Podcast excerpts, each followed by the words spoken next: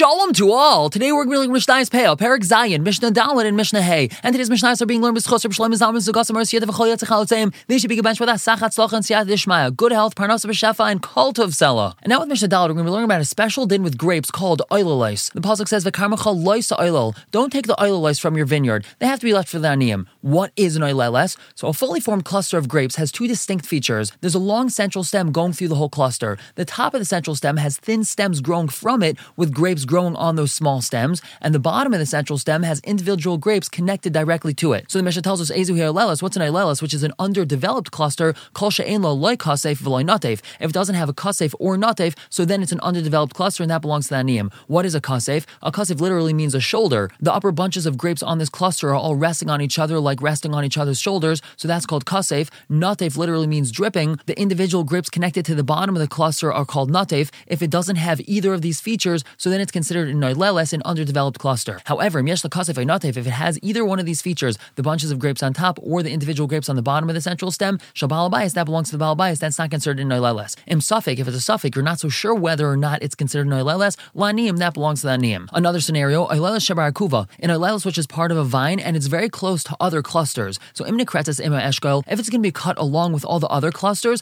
Haresh Balabayas, it belongs to Balabayas because it's considered like it's part of the other regular developed clusters. But Vimlav, it's not going to be cut with them because it's far away from the branch, and when you cut off this vine, this uh, lelis is not going to be cut with it. Harehi shalanim, so it belongs to the aniyim. What about a cluster which is a gargar yichidi, which means all we have is a central stem and a bunch of grapes attached to it. So it's not your classic case of ilelis. Rabbi Huda Aimer, he says, Eshkol, that's considered like a cluster. It's a strange type of cluster because all it has is the central stem, but it's still considered like a regular cluster of grapes, and that belongs to the and Chum say ilelis is considered ilelis, and that belongs to the aniyim. And now moving on to Mishnah Hey, the Mishnah tells us Hamedel Bagafanim. Someone is thinning out his grapevines. That means he has a whole bunch of grapes grown close together, and they're so closely packed, none of them are able to get enough nourishment, and they're not growing to their full potential. So he's snipping some grapes here, trimming over there to make more room for the grapes to grow. Kashem made the same way that he's thinning out his own grapes, and that way the grapes that are remaining are going to grow juicy and geshmak. Kain shalanim, he can do the same thing with aniyim's grapes. He's definitely going to be leaving paya of his vineyard for the aniyim, so he's allowed to thin out their grapes as well, so they can have higher quality grapes. Different Rabbi Huda, that's Rabbi Huda's opinion. Rameir, Rameir says, he's allowed to thin out his own grapes. But he's allowed to do that to the aniyim's grapes.